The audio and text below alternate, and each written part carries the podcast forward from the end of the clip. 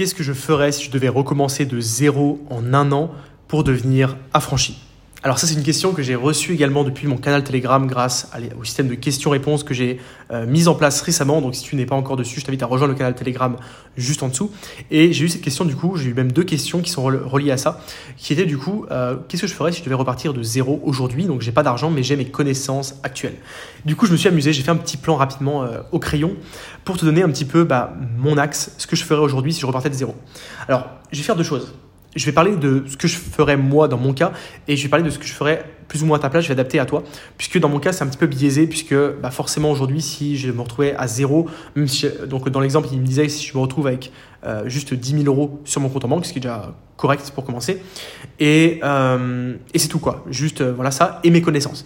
Le truc, c'est qu'aujourd'hui, mes connaissances, mes compétences et mon réseau me permettraient en, quelques jours de trouver, par exemple, un emploi salarié à un salaire qui est extrêmement confortable. Donc, je vais pas je, peux estimer, mais je pense que c'est un salaire qui serait à 5 chiffres par mois. Donc forcément, avec un type de salaire comme ça, on est très loin du commun des mortels, on va dire. Donc c'est, pas très réaliste de, prendre cet exemple-là. Néanmoins, je vais faire comme si, comme si je, retournais à l'âge de 18 ans. et que voilà, je sortais de l'école ou peu importe, et que je me retrouvais avec cette somme-là sur mon compte, mes connaissances actuelles, mais sans le fait de pouvoir trouver un travail, on va dire facilement avec un salaire qui est hors du commun. Donc je vais prendre cet exemple-là et je vais dire ce que je ferai. Première chose, première étape déjà, je trouverai un travail. Ça paraît évident, mais je me trouverai un travail salarié pour me sécuriser d'une part et avoir un revenu stable en CDI. C'est ce que je ferai le plus rapidement possible. Une fois que ça est mis, en place, je ferai la première chose que je ferai déjà, c'est de me focus sur une seule chose. Ce qu'on appelle le one thing, donc la, la, chose, la chose, une seule chose. Je me focus sur une seule stratégie et je ne me disperse pas. Je ne vais pas commencer à créer une entreprise, puis aller faire l'immobilier, puis faire ça, faire ça. Non, je me focalise sur une chose qui va être évidemment l'immobilier. Et pour commencer, je me lancerai dans la recherche. Donc en fait, finalement, euh, plus aparté, ce que je vais te dire là, les étapes que je te donne, c'est précisément euh, la structure de la formation stratégie empire. Bah, c'est pas un hasard, c'est parce que c'est ce que j'ai fait et c'est ce que je recommande à mes élèves. Donc la structure que tu vas suivre là, c'est exactement ce que j'apprends en détail euh, avec toutes les étapes clés, euh, enfin clés en main, à copier-coller finalement dans stratégie empire. La première chose que je ferais du coup, c'est de me mettre à la recherche d'un marché inexploité. Alors qu'est-ce qu'un marché inexploité? C'est un marché immobilier, donc une ville, un secteur, peu importe, où il y a finalement une décorrélation entre euh, les acteurs sur le marché et la location. C'est-à-dire qu'aujourd'hui, on est sur un marché qui est sous-performant. Donc quand je dis sous-performant, ça signifie tout simplement que euh, les biens sont à un prix qui est très faible par rapport au loyer qu'on peut demander sur cette zone. C'est-à-dire que les, les, propriétaires actuels louent des biens qui sont soit de très mauvaise qualité, soit qui ne correspondent pas à la demande. C'est ce que j'ai fait à chaque fois sur mes biens je suis allé me nicher sur des marchés euh, où les propriétaires faisaient absolument n'importe quoi. Je suis arrivé en faisant quelque chose qui était bien meilleur qu'eux, en faisant un travail qui est de bien meilleure qualité, et je mets bien 30, 40, 50% de plus qu'eux, et du coup j'ai explosé mes rentabilités puisque j'avais des prix d'achat qui étaient identiques aux leurs, voire inférieurs, tout en explosant mon rendement. Donc ça c'est la stratégie que je ferais. Donc je mettrais à la recherche d'un marché inexploité. Là-dessus, bah, j'ai euh, toutes les connaissances là-dessus, donc ce serait assez facile. Ça me prendrait aux alentours, je pense, si j'arrivais sur une nouvelle région, je pense qu'en une semaine maximum, j'aurais trouvé deux ou trois marchés inexploités à, euh, bah, à viser pour mes recherches euh, futures. Donc en une semaine déjà, je mets en place ce plan, je trouve mes marchés inexploités grâce, j'ai un outil là-dessus, donc un, tableau qui me permet en quelques clics euh, de, détecter, de faire mon analyse et de trouver des biens intéressants et, pardon, pas des biens intéressants, pardon, des marchés inexploités. Première étape, marché inexploité. Deuxième étape, je me lance à la recherche et je commence à créer mon réseau off-market, bien évidemment. Donc l'off-market, pour rappel, c'est euh, le fait de trouver des biens qui sont en dehors du marché. Donc se créer un réseau pour que des apporteurs d'affaires nous donnent des biens qui ne sont pas encore affichés sur le bon coin ou sur les différents sites d'annonces en ligne. Pour ça, je me lance dans les visites, je mets en place toutes mes stratégies et je commence euh, à faire des visites de manière intense sur mes marchés inexploités pour du coup avoir à la fois la puissance du marché inexploité plus celle du off-market, donc les meilleurs biens du marché. Donc en cumulant les deux, je sais qu'en l'espace de quelques semaines, j'aurai déjà fait plusieurs visites et surtout, j'aurai déjà fait mes premières offres sur des biens intéressants. Là-dessus, euh, je viserai soit un immeuble de rapport pour commencer, soit un bien en achat-revente. Ça va dépendre un peu euh, du marché que je vais viser. Et en fonction, bah, j'adapterai la suite. Si je prends un immeuble de rapport, je ferai bah, évidemment le type d'opération que je fais aujourd'hui euh, sur mes immeubles personnels, donc des biens qui me rapportent en général aux alentours de 1200, 1300, voire 1400 euros par mois de bénéfices nets après paiement de la mensualité, de crédit, des charges, des impôts, etc. Donc je me retrouverai avec un bénéfice potentiel de cette somme-là, voire beaucoup plus en utilisant la stratégie du différé. Je pense que tu la connais, c'est-à-dire qu'on fait un différé à la banque de deux ans, voire plus, euh, pour ne pas payer sa mensualité, payer seulement les intérêts pendant deux ans. C'est ce que je fais sur les biens, ça me permet de toucher le loyer complet. Globalement, un bien qui me rapporte 1200, 1300 euros par mois de bénéfices, c'est un bien qu'on peut acheter avec un salaire de 1500 euros par mois. C'est pas des biens hors du commun, c'est pas des biens à 500 000 euros, c'est des biens aux alentours des 200 000 euros euh, d'achat complet avec travaux, frais de notaire, etc. Donc je me lancerai là-dessus, je toucherai euh, mes loyers et je ferai un différé pour déjà remplacer mon salaire directement juste avec ce différé-là. Mais je ne m'arrêterai pas ici. Déjà, là, j'ai déjà remplacé mon salaire juste avec le différé, euh, quasiment avec le bénéfice une fois le différé terminé, mais je ne m'arrêterai pas ici. Je continuerai sur une seconde opération avec la confiance du banquier, donc je verrai un petit peu comment faire. J'essaierai de dégager du coup du bénéfice que je mettrai de côté pour le mettre en apport éventuellement ou en sécurité pour le second projet, si j'ai un salaire qui va être aux alentours des 1500 euros par mois, on va dire.